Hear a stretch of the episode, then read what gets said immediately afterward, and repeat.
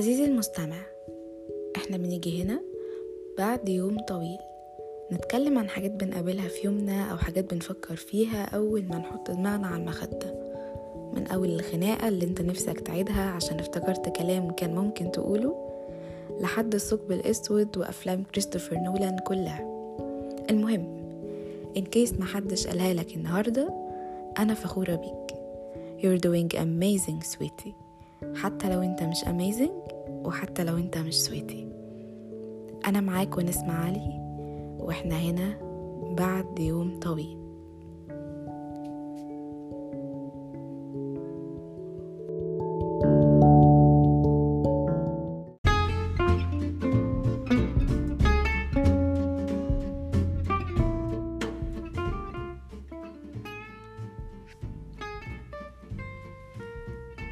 زي ما قريت اسم الحلقة كده بالظبط عزيزي المستمع. اجري ورباط مفكوك. كم مرة فضلنا مأجلين خطط كتير قوي لحد لما نكون جاهزين مية في المية. بس بنكتشف بعدها إن مفيش حاجة اسمها جاهز مية في المية ولا عمر الظروف المناسبة هتيجي ولا عمر الوقت المناسب هيجي ولا عمرك هتبدأ لما الساعة تيجي واحدة بالظبط. أصل ما ينفعش واحدة وخمسة ولا واحدة وعشرة. عشان مش دايما هيحصل إنك تكون جاهز كويس جدا ولا هتكون حاسس بالثقة الكاملة ناحية قرار البدء. أنا لما جيت أفكر في الموضوع ده لقيت إن أنا في كل المرات اللي استنيت أكون جاهزة فيها مية في المية ما اتحركتش خطوة لقدام. ولو اتحركت كنت برجع تاني لنقطة الصفر. لكن لما بدأت أرمي نفسي في الحاجة حرفيا بقى واللي يحصل يحصل. لقيت اني لأ يعني بعرف أتصرف وبعرف أواجه وبعرف أخلق فرص. يمكن ما كانتش هتيجي في بالي وأنا قاعدة مستنية وبخطط بقى لكل تنتوفة ففعلا عمرنا ما هنكون مستعدين مية في المية لحاجة معينة. في كود بحبها جدا بتقول إيه بقى؟ بتقول don't wait for the perfect moment take the moment and make it perfect. طيب. لو انت بقى جربت تعمل كده فعلا جربت تبدأ الحاجة اللي في دماغك دي ممكن يحصل إيه؟ هيحصل حاجة من ثلاثة يا إما هتلاقي إن انت كنت مكبر الموضوع وإن انت اكشلي جاهز عادي جدا وكويس ويجي منك. مش ك professional بس حتى beginner ما إحنا مش مش أول ما هنشتغل هنشتغل مديرين مثلا.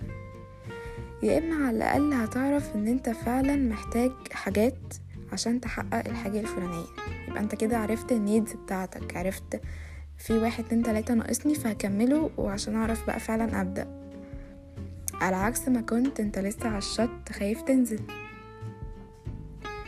الحاجة التالتة انك تكتشف أصلا إن الكار ده مش كارك وإنك لا تصلح للحاجة اللي انت كنت ناوي تعملها دي ودي مش حاجة تعيبك اطلاقا. دي ميزة.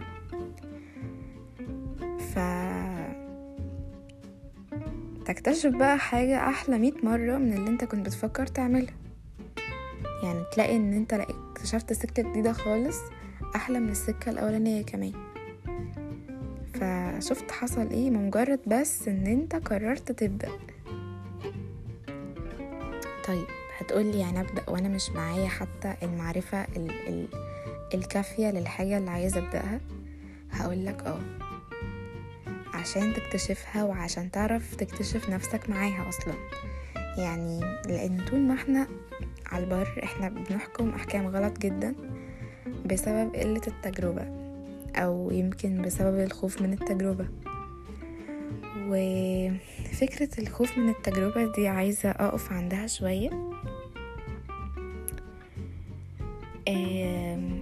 اكتشفوا إن الخوف إنك تعمل حاجة أو تبدأ حاجة جديدة ده ساعات بيبقى نابع من من حاجة اسمها imposter syndrome متلازمة المحتال أو متلازمة المدعي. ده إيه ده بقى؟ إن شاء الله. يعني كلنا عيانين ولا إيه؟ لأ هقولك. بص يا سيدي. ال impostor syndrome دي pattern أو نمط نفسي بيخليك دايما شاكك في إنجازاتك. خايف دايما للناس تشوفك مصطنع النجاح أو واخده بالاحتيال. يعني ما تستحقوش مع إنك تستاهله مية في المية كمان. وفي أدلة كتير على كده ده مش كلام بس أنت دايما بتنسبه للحظ أو لأي ظروف خارجية يعني. ال impostor syndrome بتخليك حاسس إنك في مكان غلط أو مكان ما تستاهلش إن أنت تكون فيه لأنك يمكن مش hard working كفايه مش بتسعى كفاية. بس طبعا ده كله مش حقيقي وبيكون جوه دماغك بس. actually concept ال impostor syndrome ده اتقدم في مقالة في السبعينات تحديدا في سنة 1978 كتبتها دكتور بولين كلانس مع دكتور سوزان ايمز ودول psychologists كانوا في الوقت ده. في الأول كانوا متأكدين إن الظاهرة دي وش هتبقى منتشرة أكتر في الستات. وبناء برضو على كام تجربة عملوها لقوا إن هي كتيرة في الستات وبالذات الستات الناجحة جدا. الستات ال overachieving اللي واصلين لمناصب عالية وكويسة جدا. رغم إنهم يعني ناجحين بقى وأمارات و hard working و multitasking وكل حاجة في الدنيا دايما كانوا بينسبوا نجاحهم للحظ ومستقلين بذكائهم وقدراتهم. بس مع الأبحاث والتجارب اتثبت إن ده غلط وإنها منتشرة بين كتير جدا جدا من الرجالة والستات على حد سواء. وده فعلا واقعيا دلوقتي إحنا بنلاقي إن هي في الستات وفي الرجالة عادي جدا. الموضوع بقى كبر ووسع منهم يعني موقفش عند كده. قالك ده ليه أعراض. طب زي إيه يا عم؟ زي إنك تنسب نجاحك للحظ أو لعوامل خارجية زي ما قلنا وإنك دايما تقلل من قدراتك وتقلل من نجاحاتك وتتفه منها. ودايما شاكك في نفسك ومحبط وخايف من دخول تحديات جديدة. شفت أهو وصلنا تاني لموضوع الخوف من التجربة. يبقى إحنا كده عرفنا سببها إيه طلع سببها حاجة اسمها ال impostor syndrome طب يا عم يعني ال impostor syndrome دي بقى سببها إيه هي كمان؟ حاجات بسيطة ممكن تكون كانت في النشأة أو التربية. حد مثلا أهله وهو صغير كانوا دايما متوقعين منه الأفضل في كل حاجة. انت ما بتذاكرش انت ما بتعملش مع انه الراجل بيذاكر ومتفوق عادي بس هم عايزين السوبر عايزين 100% كلها. فدايما في نقد مستمر إن هو مش كفاية وان هو مش ناجح وقلة تشجيع وقلة سبورت كل ده بينمي عند الطفل من هو صغير إنه يشكك في نفسه مع إن هو الناس شايفاه حاجة كبيرة جدا. ساعات كمان بيكون سببها مجرد القلق كتر التفكير. ساعات برضو بيبقى الاكتئاب. وساعات بقى بيكون السبب الوحيد إن أنت أصلا شخصية perfectionist تسعى للكمال. مش عايز تبدأ حاجة جديدة إلا لما تكون كل الظروف perfect. إلا لما تكون أنت نفسك perfect. ما أنت عايز بقى كل حاجة perfect. ف دي الأسباب اللي ممكن تخلي في ال pattern بتاعت ال impostor syndrome طيب المهم إن باختلاف الأسباب دي كلها هو حل واحد بنلجأ له في المواقف دي. بتوع علم النفس دايما يقولوا لك إيه؟ يقولوا لك acknowledge your feelings. يعني إيه؟ يعني اعترف بيها وواجهها ما تنكرهاش. الصوت اللي جواك ده قوله أنا سامعك وهنحلها مع بعض وإتس أوكي وطبيعي جدا إنك تحس كده. حاول تفهم نفسك تجيب ورقة وقلم تكتب أسبابك الحقيقية للخوف ده اللي أنت بس هتكون عارفها. وتحاول تلاقي حلول سواء على المدى القصير وعلى المدى الطويل عشان ما تحبطش نفسك.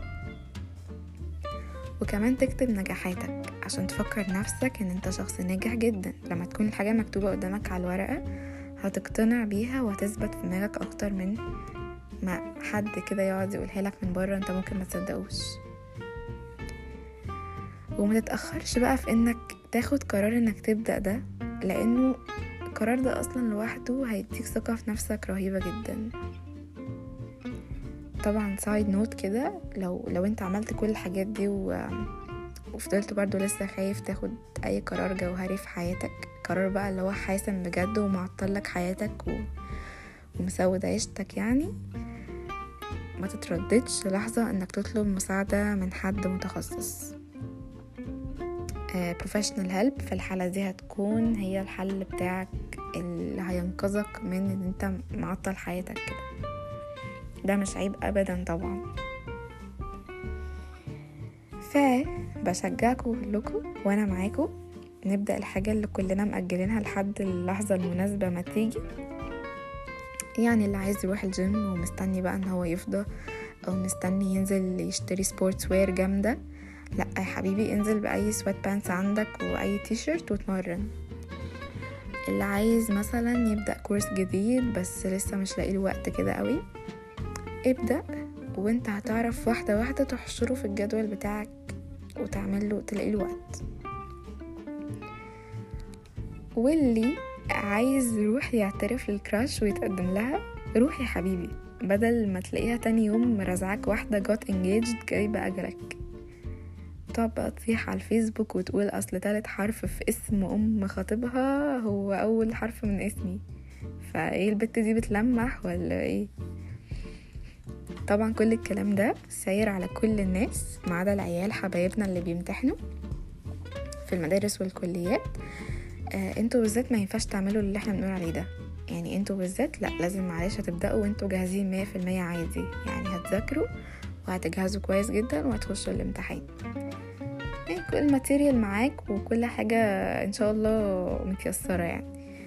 فاجهز كده مية في المية اعمل اللي عليك لحد اللي عليك و... وادخل الامتحان. المهم بقى بعيدا عن الهزار. أنا بصراحة قبل ما أنصح حد يعني نصحت نفسي وبدأت البودكاست دي حاجة كان نفسي أعملها من سنين يعني. وبقول لما أكون جاهزة وبجيب equipment جامدة وألاقي وقت بقى وكده. بس في الآخر قلت أنا هبدأ وخلاص. و... والمهم تكون حاجة أنا بتبسط بيها يعني. كان لازم أبدأ وأجرب و... وأشوف إيه الموضوع ده بيتعمل إزاي وبيقول إيه وكده. مش عايزة برضو أكون life coach قوي بس جو بقى ال life coach بقى اللي هو قوم قوم سيب اللي في إيدك قوم قوم دلوقتي حالا ازرع شجرة ارسم بقرة اعمل باستا يعني حاجة كده أه تخليك متوتر وانت قاعد اللي هو انت إزاي قاعد فاضي؟ مهما كان مثلا حتى وقت الراحة بتاعك لا لازم تبقى بتعمل حاجة. بس أنا مش هشجعك تقوم دلوقتي. يعني هشجعك تقوم بكرة تقوم بعده. أه معاك لآخر الأسبوع ماشي. فعادي يعني. الخلاصة إنك تجري والرباط مفكوك و... وتربطه في السكة عادي مش مشكلة خالص. أه هستناكوا تشاركوني بقى الحاجات اللي أنتم مأجلينها وخايفين أو مترددين تبدأوها في ال DMs أه على انستجرام بعد يوم طويل. وبرضو تقولولي هل بتحسوا. بالفكرة بتاعت ال impostor syndrome دي ولا إيه؟ هل حد لا أعراض عنده؟ ولا just خوف كده بسيط قوي مش للدرجة دي؟ مكبرين الموضوع يعني. فهستناكوا تقولولي كل ده ونتقابل تاني بعد يوم طويل.